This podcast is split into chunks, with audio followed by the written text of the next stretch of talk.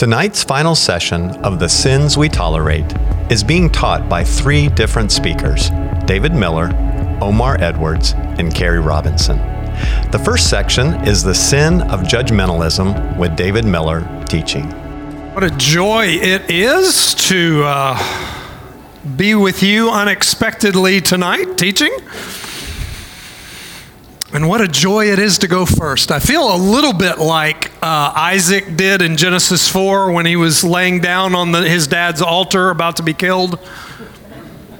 Looking around thinking, anybody else? We got another substitute. Could anybody else do this?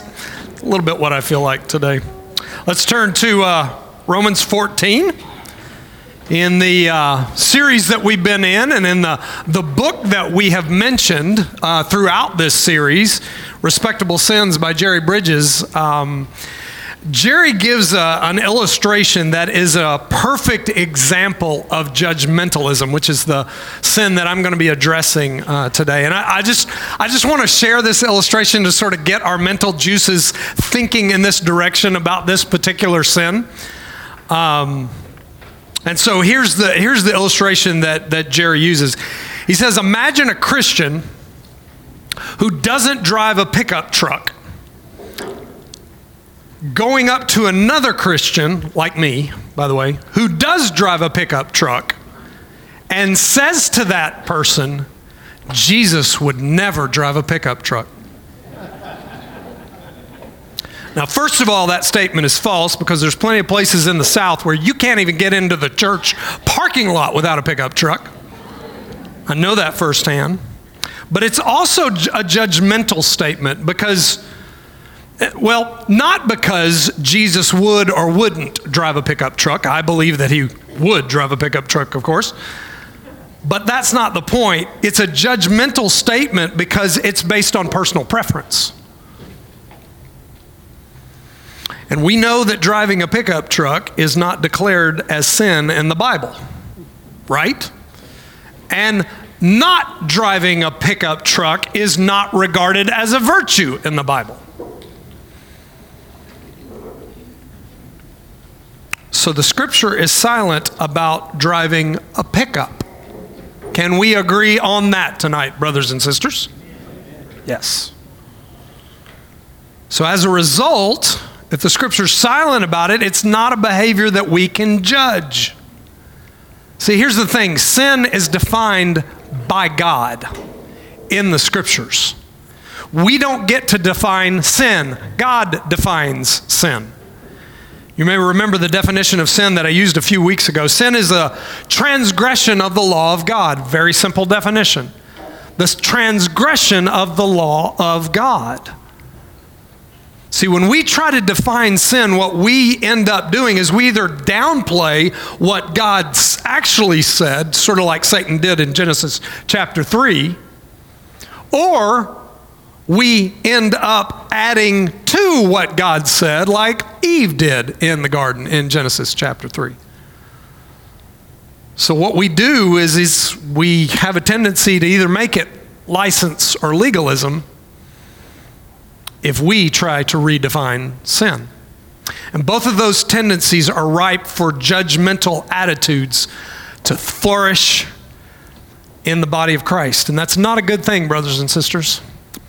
We must watch our lives carefully and here in the body of Christ, we, we've got to be intentional about how we handle our relationships with one another, particularly in, in regard to judging one another. And that's what Romans 14 is all about. This chapter, which is what I'll just kind of touch on tonight, applies the implications of the gospel to our relationships with one another in a local church. So let me ask you a question. In this room, do we all agree on everything? Answer? No, of course not. If it's cold in here to you, raise your hand. If it's not cold enough for you in here, raise your hand. Yeah, we don't agree on the setting on the thermostat, do we? But we also don't agree on the style of music that we like. We also don't agree on the ministry that we serve in. We also don't agree on what we wear or our preferred Bible translation or our eschatological position. And the list is a long one. We could keep going. There's a lot of things that we don't agree on. But here at McGregor, we talk a lot about, about being siblings with one another in the body of Christ. As members of this church, we are of the same family together, and that matters more, right?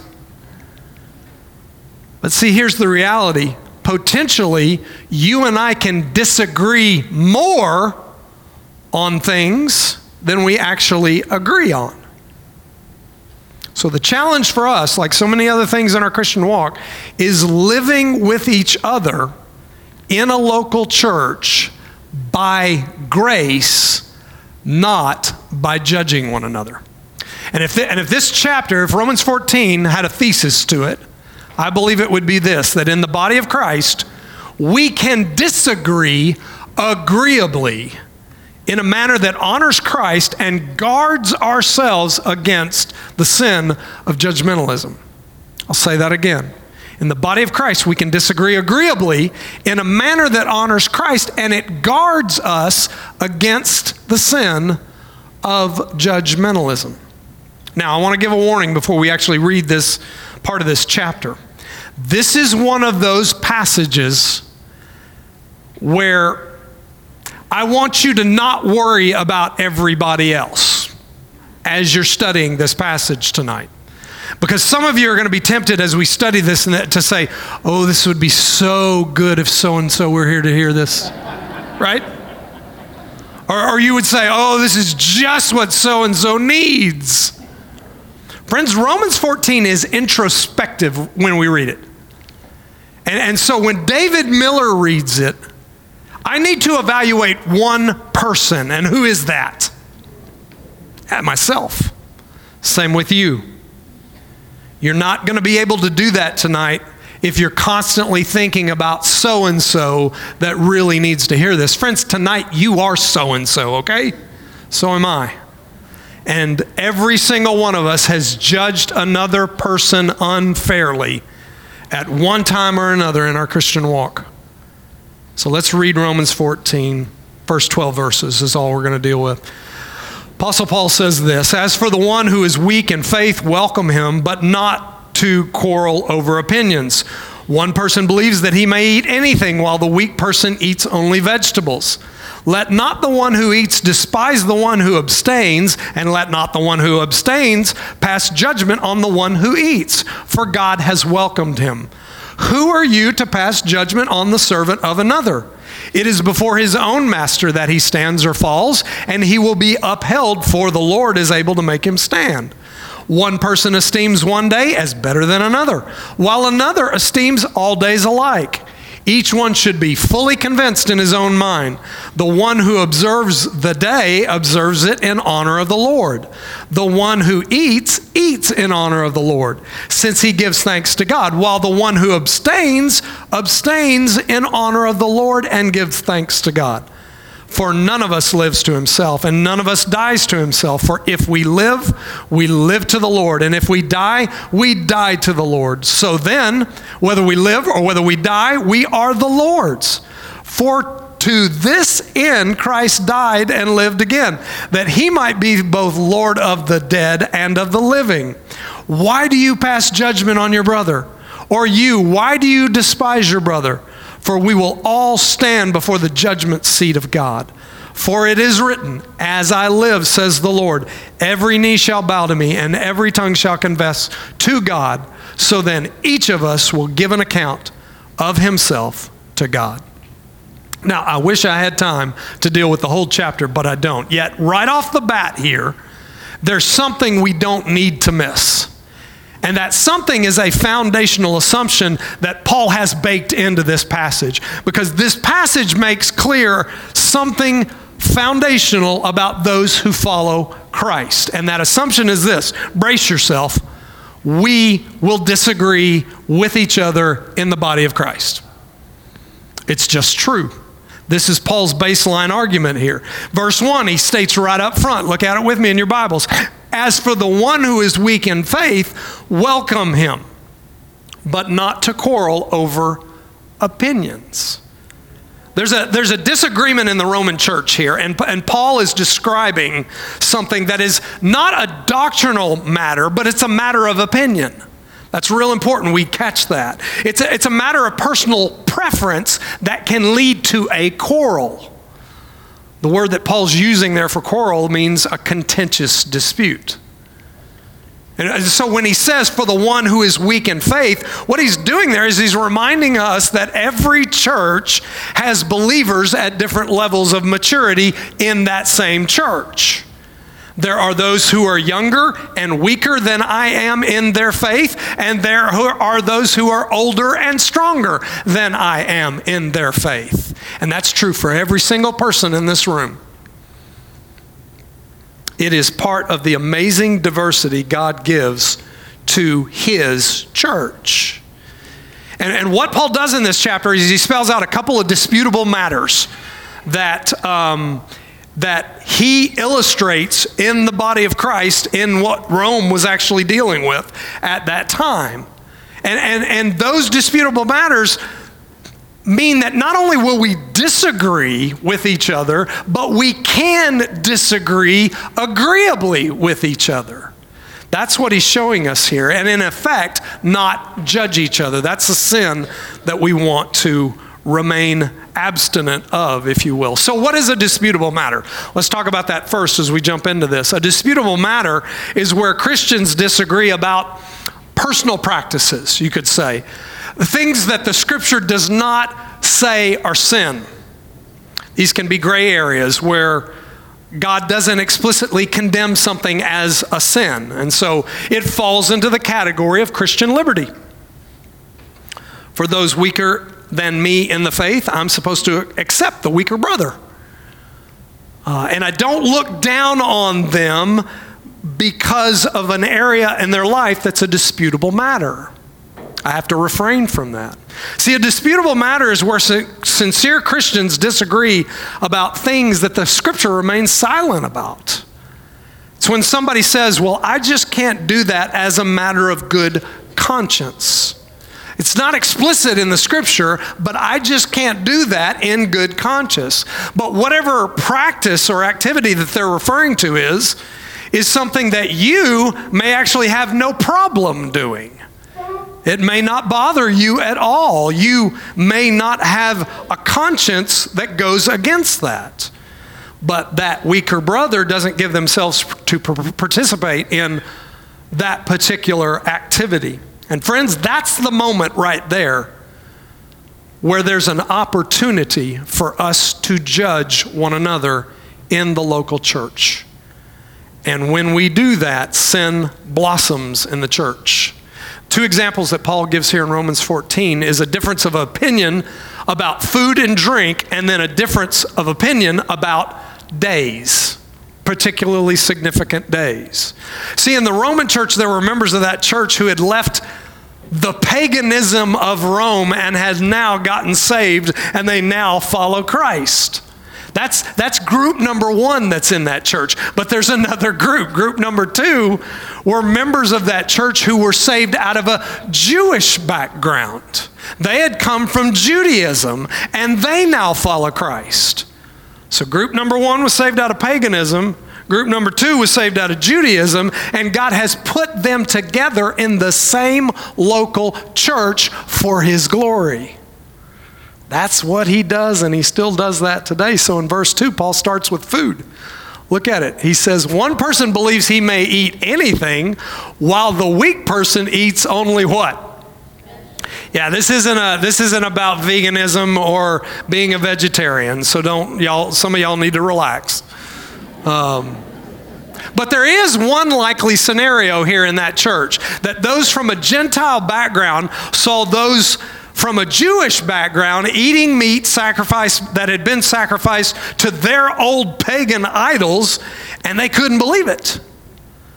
These new Gentile believers had turned from the worship of those idols, praise God, And they had left all that behind because God had saved them. So much so that they, when they went into the market, they were not about to even buy the meat that had previously been sacrificed to idols, much less eat it. And on the other hand, the believers in the church in Rome that were saved out of a Jewish background, well, they saw the discounted meat and they bought it and they ate it, and it didn't matter to them that it had been previously sacrificed to idols. Now, if that was the scenario at that time, can you see how that scenario can tempt both groups into judging one another? It's Just a minefield of temptation. But here's the other possible scenario, and that is that those who were saved out of Judaism, well, we know they came from a long tradition of not eating meat sacrificed to idols because of what the Old Testament taught the Israelites about not associating with those nations and those nations' practices who worshiped idols. So they may have been the ones who said, We're not going to eat that meat. And the Gentile converts may have been the ones holding a, a plate of pork ribs saying, There's nothing wrong with this. Paul doesn't tell us here who's in which camp. He just tells us that there's two camps in this church. But what may surprise some of you is that neither of them was wrong. Neither of them was in sin, holding to their particular position. See, in 1 Corinthians 8, the Apostle Paul had already dealt with the issue of meat sacrificed to idols. And in 1 Corinthians 8, he does not declare that eating that kind of meat is sinful. But he also doesn't command Christians that they must eat meat sacrificed to idols. So again, it's a matter of Christian liberty. The Christian has the freedom to either eat that meat or not eat that meat. See, disputable matters are not about behavior that's clearly condemned in the scriptures. Disputable matters are about preferences and personal practices. And so when two Christians disagree about a preference or a personal practice that is not condemned in Scripture, how should we respond to those disputable matters? That's what verse 3 is all about. Look at it with me. In verse 3, he says, Let no one, let not the one who eats despise the one who abstains and let the one who abstains not pass judgment on the one who eats, for God has welcomed him. See, brothers and sisters, it is possible to disagree agreeably and not give in to the sin of judging one another over a preferential matter. Well, yeah, Pastor David, but they're wrong in their position. Verse 4, look at it with me. Who are you to pass judgment on the servant of another? It is before his own master that he stands or falls. See, when you and I, in the same local body of Christ, when we discuss or debate non moral preferences, this question in verse 4 reminds us that we are not the master of the other person we're in a conversation with. We're not their master. Who is their master? Jesus is their master. So we don't judge each other on the differences between our non moral preferences. We disagree agreeably and we leave the final call to Christ because He is the one who has provided the grace that's required for you and I to disagree agreeably. Now, again, I want to reiterate something clear. When we refer to disputable matters like these that are being talked about here, we're not talking about things like the resurrection of Christ or the triune God or the, the incarnation, which includes the full deity of Jesus and the full humanity of Jesus. That's not what we're talking about. Nor are we talking about sins like we've talked about in this series uh, like anxiety or ungodliness or impatience or anger. The scripture is clear about all of those things and many more sins that would prevent us from inheriting the kingdom of God if we persisted in them. So they're not disputable matters. And by the way, friends, practices that are clearly condemned as sin in the Bible, those are something that we can and should call each other out on. That's, that's the premise of Matthew 18 and biblical church discipline. God's word makes provision for reconciliation. He makes it possible to deal with sin when you and I sin against each other. So, in that sense, we do judge one another because God's word is already clear about those sins. But that's not Romans 14. That's not what Romans 14 is talking about. These are disputable matters, non moral preferences like drinking alcohol, dancing, who you vote for, playing the lottery, smoking, R rated movies, the use of drums in a church. And again, I could go on and on and on, but I won't. A disputable matter is not, a sin, is not sinful in and of itself, but it may become sinful for the person who is holding in their own conscience. That's the important piece of it, friends. If it becomes sinful for an individual because of their own conscience, and that conscience can be largely influenced by their own history or their background, for example, some of us in here won't touch alcohol. And yet the Bible does not prohibit drinking alcohol. The Bible does make it clear that drunkenness is a sin. And some of you were big partiers before God saved you. So, because God has saved you, you look at that and you say, I'm never going to touch that again, which is right in your conscience. You've decided you're not going to go back to that anymore. Because for you, if you did that, it would be you committing a compromising sin. But for others of us who you don't mind having a drink now and then, but you are very aware of the danger of being becoming drunk. You know that's a sin, so you limit yourself, and as a result, you refrain from the sin of drunkenness. Now, everyone in here is probably in one of those two camps. So, can you already see how tempting it is for us to judge other people who have a different view on that particular matter? Somebody holding the opposite view in this body of Christ is not the enemy, they're your brother or sister in Christ. That's the same temptation that was going on in Rome at this time. And that's just the first example. Paul gives another example in verse 5 and look at what it was about. He says, verse 5 one person esteems one day as better than another, while another esteems all days alike. Each one should be fully convinced uh, in his own mind. He's talking about days.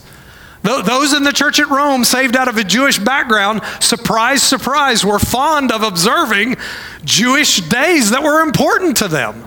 And they couldn't believe that the Gentile Christians didn't really care about those things. Days like Passover and the Sabbath. But you know what's funny? Each side was mad at the other because of the other's perceived lack of conviction on the matter. Sound familiar? It's what happens in the church today. Paul says it ought not be this way, brothers and sisters. It's possible for us to agree, uh, for us to disagree in an agreeable fashion.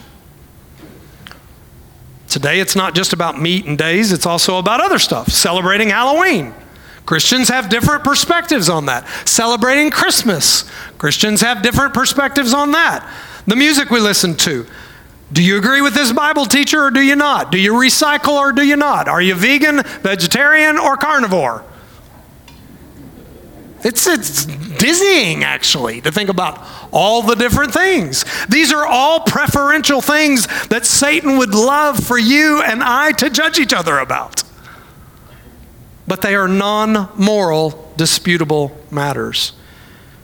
And sadly, some of us get really fired up when somebody else disagrees with us on issues like that because we think they're biblical essentials when all they are in reality is preferences. Really, really important that you and I understand the difference between a conviction of what's explicitly stated in the Bible and what's merely a preference. See, brothers and sisters, it's important that you and I understand why we have been put together as a church family.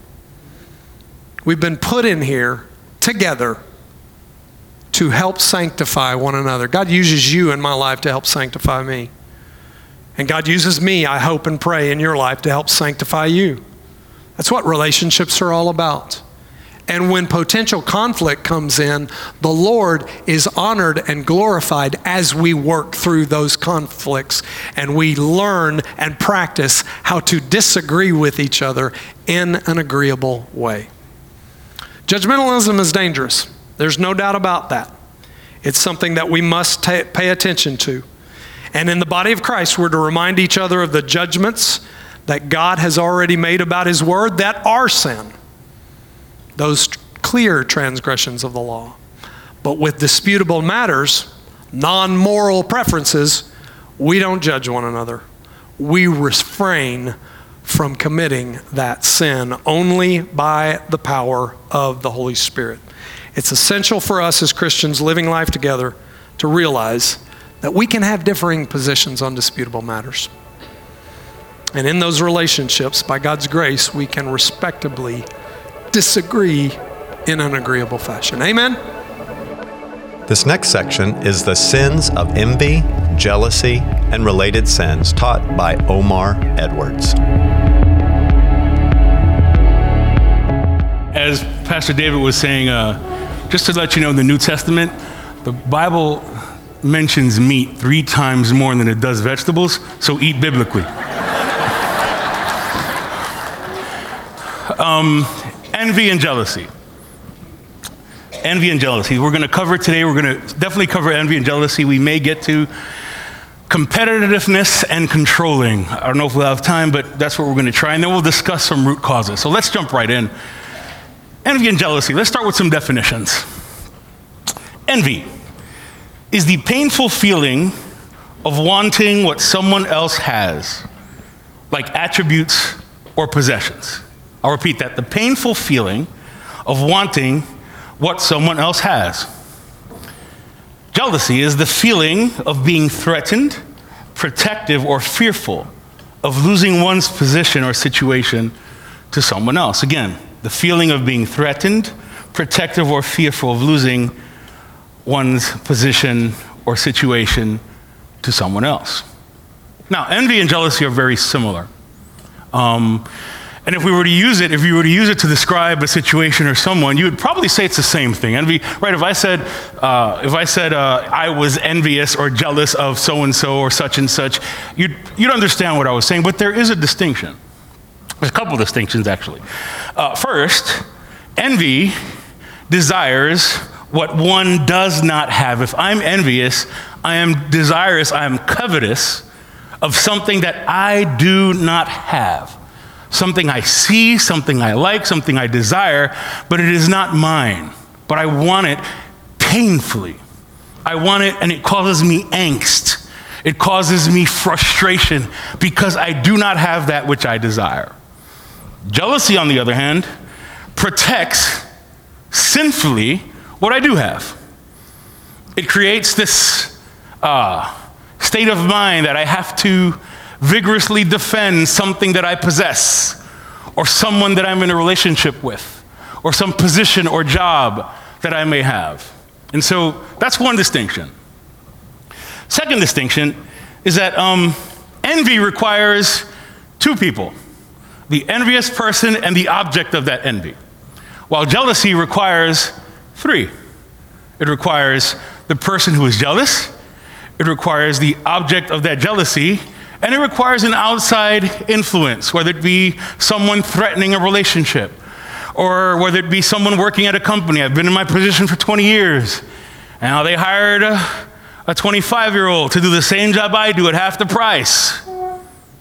Jealousy. So it takes envy is something I do not have, and it's, and it's really just that one object, and jealousy is about something I do have that I'm, that I'm afraid that some outside force, some outside person is going to take what I have. Following? All right. Now, what is the problem with these sins? Well, first off, it is a very low view of God's providence. What is God's providence? Well, the short definition is providence is God's sovereignty in action. God has the power and authority to do as he pleases. He has a perfect plan. That is sovereignty. Providence is when God puts that plan into motion. It's what he does in response to his plan and will. John Piper, in this book, puts it this way Providence carries his plans into action and guides all things toward his ultimate goal and leads to the final consummation. So, providence is God's will in action. And so, we want God, when we're dealing with envy or we're dealing with jealousy, we want what God has not allowed us to have. He, ha- he may have not blessed us with the opportunity or an opportunity to study or to work or to travel or to have a home or to afford this or to afford the other thing, to afford a boat maybe or to, or to minister in a certain capacity. God may have not allowed that at this point in time, but yet I desire it now. Yet I want it now. At this moment. At this point in my life, that's what I want. That's envy. That's, that's, that's me saying to God's providence, Your providence is wrong. Your idea of sovereignty, God, your idea of how you apply your plan is wrong. Whew, that's heavy. Right? And if you, so I don't have too much time to get into that, but if you do want to get more into that, I have this book, Providence by John Piper. I have two of them. And uh, if you want one and you're really going to study it and read it, please see me. I'll, I'll, I'll have it for you at the table. Next thing, second, what is the problem with the sins of envy and jealousy? Those sins are a low view of God's provision. A low view of God's provision. What is God's provision? Basically, it's what He's given us, it's what He has provided to each and every one of us. Question is Has God not given us enough? Do we not have enough? Are you am I, are we not worth more than the grass or the flowers or the birds that Jesus mentions in Matthew 6? Are, are we not better than that? Does God not have us in higher esteem than those things? Who did God die? Who did Jesus die for? It wasn't the grass, and it wasn't the flowers, and it wasn't the birds. Right? God shows his love for us in this that what? While we were yet sinners, Christ died for who? For us. He is sufficient. And he has provided for us sufficiently. Or have we forgotten Paul's counsel in these matters? Philippians 4 11 through 13. And then I'm going to throw in verse 19. Not that I am speaking of being in need, for I have learned in whatever situation I am to be content. I know how to be brought low. I know how to abound in any and every circumstance. I have learned the secret of facing plenty and hunger, abundance and need. I can do all things through him who strengthens me. And my God will supply every need of yours according to his riches and glory in Christ Jesus. That is that verse applied correctly in God's provision. He has given us what we need. He may have given you more. Al Green over there has a boat. That's awesome. I don't have a boat. That's awesome too. I praise God for his boat. And if I ever have the chance to have a boat, praise God, I'll have one. But if not, God has given me abundantly more than what I need. In November of 20, uh, 2020, I bought, I purchased the home, first time. This poor kid from the Bronx who had nothing all his life, who didn't know how to manage a dollar until his 30s, finally moved to Florida. And God opens a door for me to purchase a home when? Right after the pandemic, when the real estate market opened, interest rates were sub three. I got 16 grand back on the home, $9,000 toward closing. I closed November 23rd. I walked in. I stepped on the, the driveway November 24th. And I remember passing by a home as we drove by and I saw it. No, I think it was online. And I saw, I was like, wow. When I get to my house, I said, I don't have what I just saw in that picture. I hadn't even stepped into my own house yet. And I'm already thinking of what I don't have. That is the corruption. That is the, the vileness of our brokenness, of our sinfulness. that we take his provision for granted and we have such a low view of it when I should have been dancing and crying that God had, in a, in a miraculous way, if you knew the story, in a miraculous way provided me this opportunity. Envy and jealousy is a sin, thirdly, because it embraces satanic wisdom. Envy and jealousy were Satan's sins. James 3 14 through 16, he says, But if you have bitter jealousy and selfish ambition in your hearts, do not boast and be false to the truth. This is not the wisdom that comes down from above, but is earthly, unspiritual, and demonic. For where jealousy and selfish ambition exist, there will be disorder and every vile practice. It embraces satanic wisdom. It's been, it's been the devil's sin since the beginning. Isaiah 14, 12 through 14. What does it tell us? I'm not going to read it. It's, it's, it's, the, it's the message to the king of Babylon. But in it, we see a condemnation of Satan. Verse 13 You said in your heart, I will ascend to heaven above the stars of God. I will set my throne on high, and I will sit on the mount of assembly in the far reaches of the north. I will ascend above the heights of the cloud, and I will make myself like the Most High. Envy, jealousy, sin number one. That is Satan's sin. Ezekiel 28 17 says this because You're corrupted your wisdom for the sake of your splendor to this same individual here. This has been Satan's sin from the beginning. And when we do that, we embrace satanic wisdom. And third, the problem with envy and jealousy is that jealousy in relationships is a lie. It's a lie of Satan. I'll explain why in a second. Jealousy in our relationships tells our spouse, tells us, excuse me, that our spouse's interests are elsewhere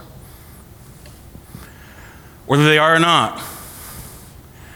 Jealousy and envy tell us that we are unable to forgive those who have sinned against us. Whether it is in our current relationship or past one that still has control over us. Jealousy is a monster. It breeds unforgiveness. Correction. It, it shows, it reveals unforgiveness. It breaks down the beauty of a relationship. It breaks down the trust and the love within, within two, between two people. It tells us that God is unable to redeem the sin of another who sinned against us. There are some, there, there are some marriages in here, some spouses that are, that, are, that are making their spouse suffer for what someone did to them 30 years ago in a completely different relationship.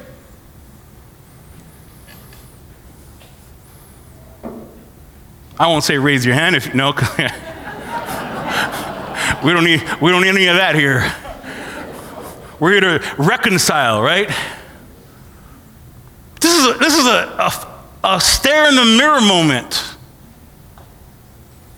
as a husband, as a wife, stare in the mirror and say, Is this me? Am I harming what God has given me? This beautiful thing that God has given me because of some bondage I have that I, that, that, that, that I have not acknowledged, some issue that I have not acknowledged and I have not been willing to deal with face to face in prayer and submit it to God so that He would heal me.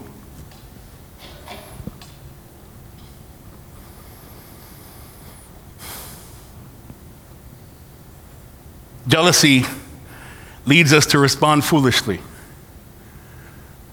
I have stories. I was a pastor for 14 years in New York. I got some jealousy stories. I don't have time to share them. I'll join, I'll join Carrie in the Beyond the Notes. I'm kidding, there will be no Beyond the Notes. Next couple sins are competitive and con- excuse me, competitiveness and controlling, and we'll try to get to that. Competitiveness. I don't want to get in trouble here. I know there's a bunch of SEC football fans in the house. But there is healthy co- competition. I'm not advocating for participation trophies and ribbons for all participants. I, I, I am an advocate of the opposite. You lose, you lose. Um, but there is sinful competition. What does that look like? Sinful competition looks like a father berating his kid because he dropped the foul ball, a coach embarrassing and humiliating his player in front of all the fans and all the people out there because he didn't understand the play. Hurting others in order to win. I remember in high school, there was a point in time where I was very light on my feet. And I used to play volleyball. And so we were playing volleyball, co ed, high school, nothing on the line, just pride. And I, it was, we had about a minute left. My teacher was about to blow the whistle, and the score was tied. And we couldn't have that now. Until the ball goes up, it's above the net. Now, the, the net, those of you who know, the volleyball net is, is, is, is three eighths inches less than eight feet.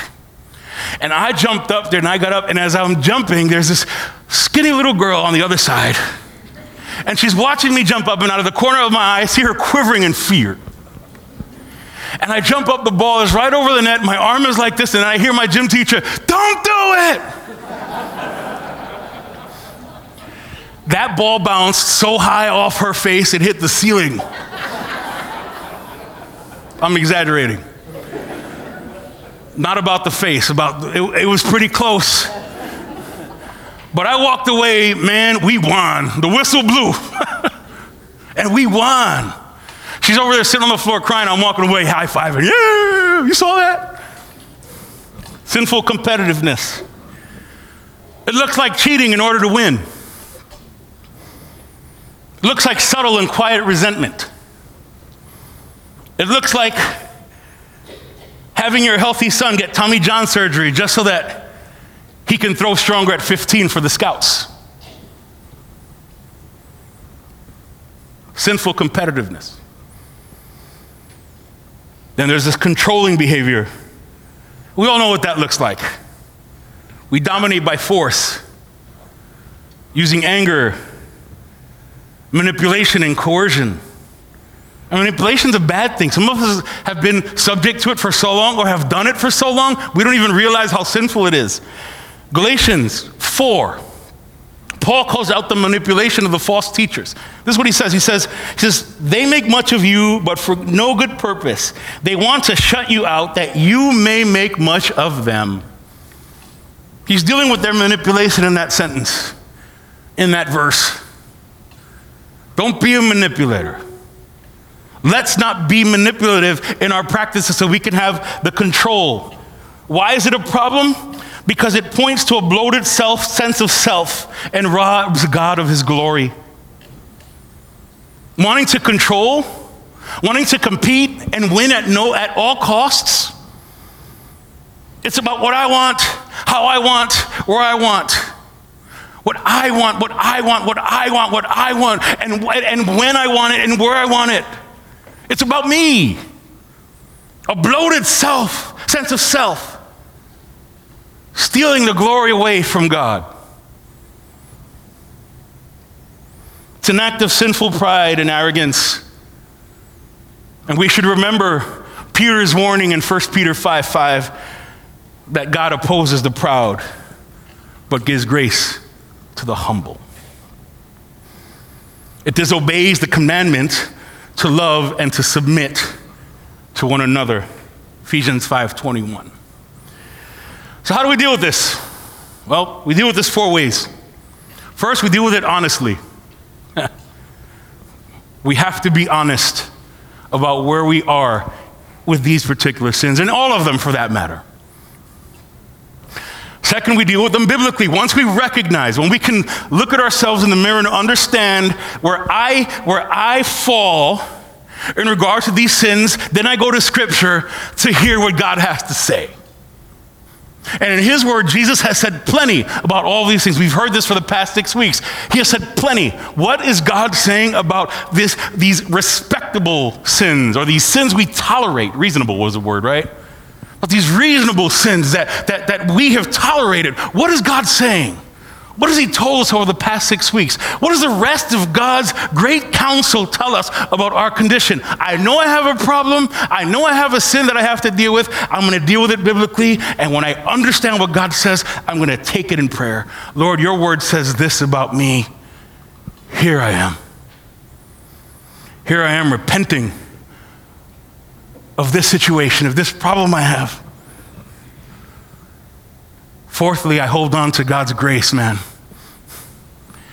I grab onto His grace and I recognize that He is faithful when I am not.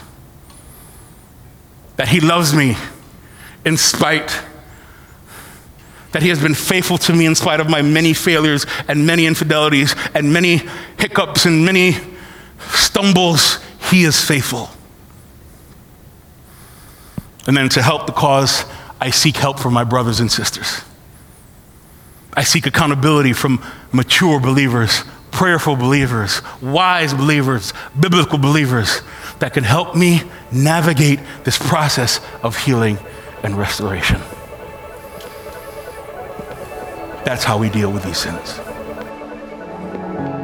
This last section is the sins of the tongue, taught by Carrie Robinson. We've been discussing for the past six weeks these sins we tolerate. Uh, have you even thought about uh, that phrase, sins we tolerate? You know, uh, should we, as followers of Christ that are committed to the Word of God, tolerate sin in our life? Uh, but the reality is, you know, there are these things, sins, uh, that we tend to just dismiss as, oh, that's no big deal. You know, it's not that big of a deal. There are other things, and other people have problems that are so much bigger than mine, right? Those are the sins, those are the biggies, those are the problems, and I don't have them. As uh, Pastor Dave and Omar were speaking, and I thought about the sin of judgmentalism and the sins of envy and jealousy and then uh, my topic is the sins of the tongue. I thought about how these sins creep into the church and hurt the body of Christ. Because these things, these sins, are things that we do to one another, aren't they, oftentimes? Um, so, when you think of sins of the tongue, what's the first thing that jumps out to you as one of those tolerated sins is what?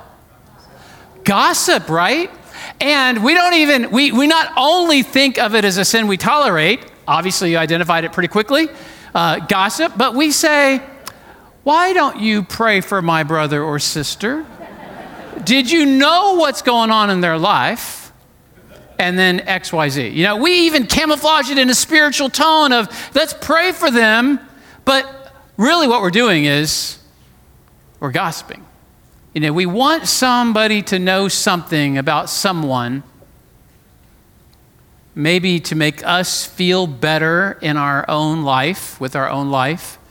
Um, but sins that we sins of the tongue consist of things like gossip, lying, slander, critical speech, even when it's true,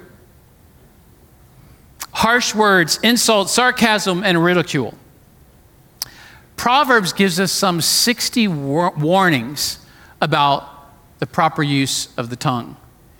Jesus in Matthew 12, 36 says, I tell you, on the day of judgment, people will give account for every careless word. Wow. Do we live that way? Every careless word we will give an account. James 3 is probably the most known and talked about um, passage of scripture on the tongue, and we're going to read it. So if you have your Bible or your app, you want to turn to James 3. We're going to read it. it. Says this Not many of you should become teachers, my brothers, for you know that we who teach will be judged with greater strictness. For we all stumble in many ways. And if anyone does not stumble in what he says, he is a perfect man, able also to bridle his whole body. If he put bits into the mouths of horses so that they obey us, we guide their whole bodies as well. Look at the ships also. Though they are large and are driven by strong winds, they are guided by a very small rudder, wherever the will of the pilot directs.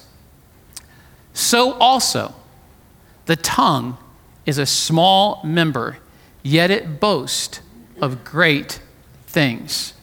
How great a forest is set ablaze by such a small fire, and the tongue is a fire, a world of unrighteousness. The tongue is set among our members, st- staining the whole body, setting on fire the entire course of life, and set on fire by hell.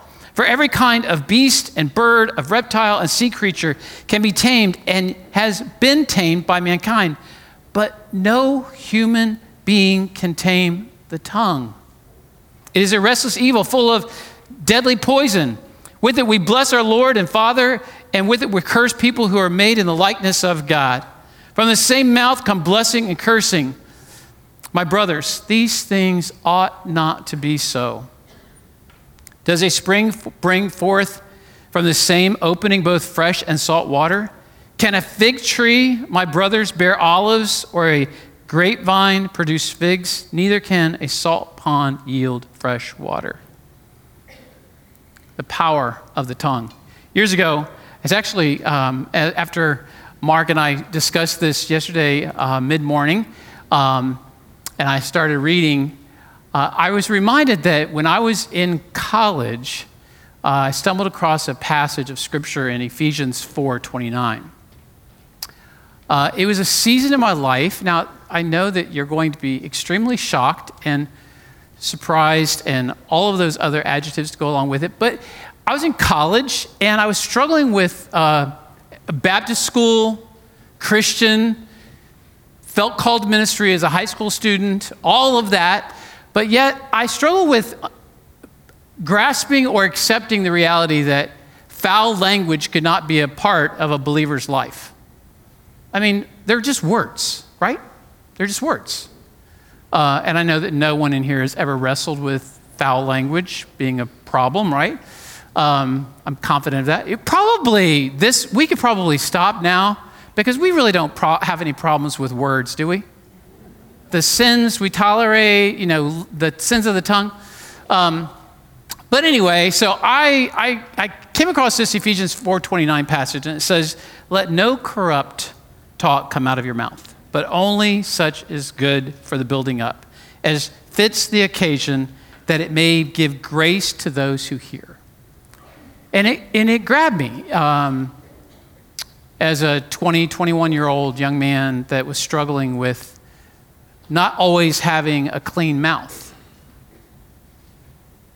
And I thought, let no corrupt, nothing corrupt. Paul's giving a command no corrupt, filthy, coarse talk come out of your mouth. Only what is good for the building up. And I really understood how important it is to let everything that comes out of our mouth be words of edification. Now, some of you in here recognize that I'm not 20 some years old anymore. It's been a long time of dealing with this passage of Scripture. And to James's point, I still haven't mastered it. The tongue is a powerful beast. It's hard to really get control of. Paul gives us two guidelines in Ephesians 4:21. He says, "The speech should be beneficial. The words that come out of our mouths should be beneficial to one another. It should build one another up. And it should fit the occasion. And I think part of that fitting the occasion is the appropriateness of timing and place. So let's look at these quickly. The gossip, sins of the tongue, gossip spreading unfavorable information about somebody else, even if it's true. Gossip, T- talking about somebody else. And we in the church like to do that. Indulging gossip seems to feed our own ego oftentimes, especially if we know something about somebody that nobody else knows. For us to share that information somehow makes us feel better. But ask ourselves Will this, does this information build the body of Christ up? Does it encourage one another? Second sin of the tongue is slander, making a false statement or misrepresentation about another which damages the person's credibility or reputation. Slander. Saying things maybe that we think, we don't know it to be true, but maybe we think it's true, and so we just spit that out about somebody else. without consciousness or regard to how that's going to impact that person's reputation. I was thinking, we're in a crazy political season, but some of our politicians claim to be believers. And then you see these ads that are just so demeaning and critical and hateful. Well, that's kind of that slanderous type of tone. Believers should not be slandering other people. We slander when we ascribe wrong motives to people. When we think that we know more than we know, we slander. I think one of the ways believers slanders openly is when we comment about another believer without good knowledge. You know, we take bits and pieces of information that we know and we share that information. We, we slander a person's reputation or, or integrity. And ultimately, slander is a form of lying.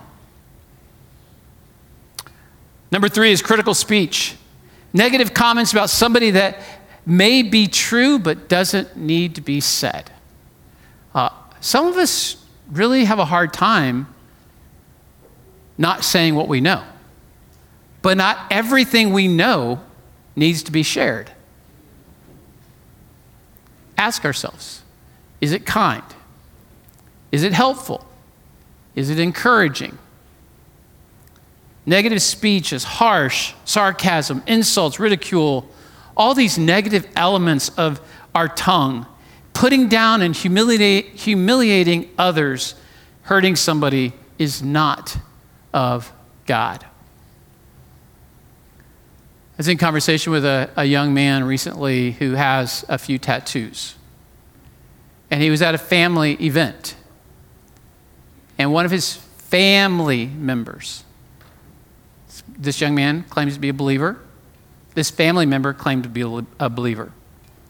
Family member told this young man, 20, early 20s, says, You're going to hell because of your tattoos. harsh words. Do you think that that young man will ever forget those words?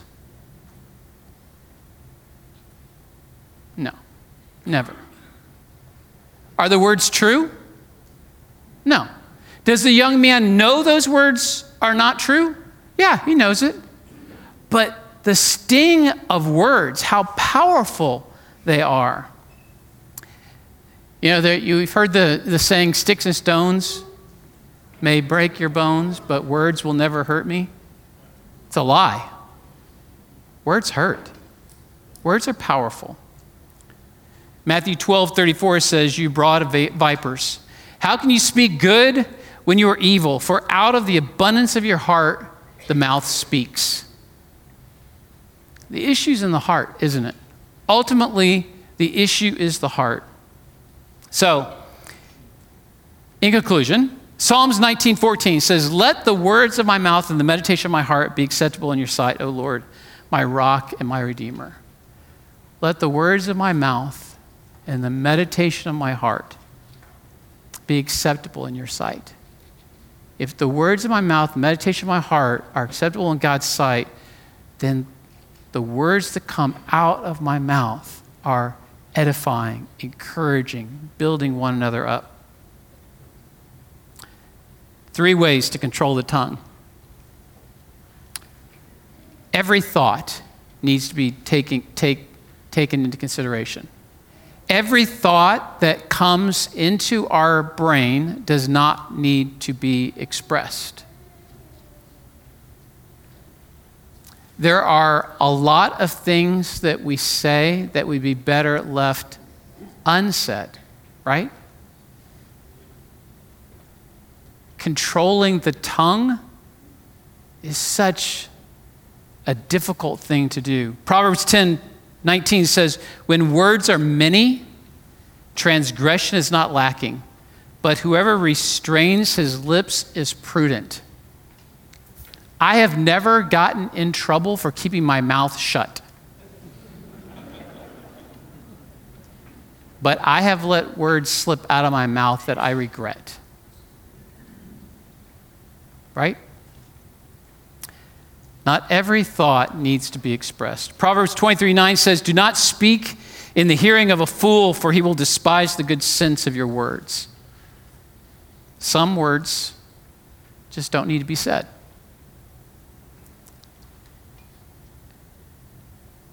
The second thing is remember how powerful words are. Use them carefully. Think about what we say. For me, I think that this has been a maturing spiritually and probably just age wise. But I have come to understand how powerful words are. And I've been around enough people in my life and ministry to see how harmful words have been in people's lives. And so, using words positively to build one another up, to encourage one another, is such an important way of using our words. And we have such great ability to speak words of encouragement in this world today. Kind words soothe a soul. Kind words build one another up. If you thought about the words that you speak today, have you encouraged somebody today with the words that you have used? Words are powerful. Use them positively to build others up. Proverbs 10 11 says, The mouth of the righteous is a fountain of life, but the mouth of the wicked conceals violence. Proverbs 15 4 says, A gentle tongue is a tree of life, but perseverance in it breaks the spirit. Proverbs 12 18 says, There is one whose rash words are like sword thrust, but the tongue of the wise brings healing. Proverbs 15, 1 and 2. A soft answer turns away wrath, but a harsh word stirs up anger. The tongue of the wise commends knowledge, but the mouth of fools pour out folly. Lastly, our speech should not mimic the world's. And I think that's one of the big challenges that we have is because we're to be we're in this world but we're not to be of this world, right? And oftentimes, our behavior as followers of Christ in the area of speech and judgmentalism or envy and jealousy can align very much with the way the world behaves. But we are creatures of a living God, empowered by the Holy Spirit and called to be set apart to live differently. Proverbs 15, 28 says, The heart of the righteous ponders how to answer, but the mouth of the wicked pours out evil things. Going back to Ephesians 4:29. Earlier in that chapter, Paul talks about putting on and putting off, putting on and putting off. We're to put on speech that builds one another up and encourages one another.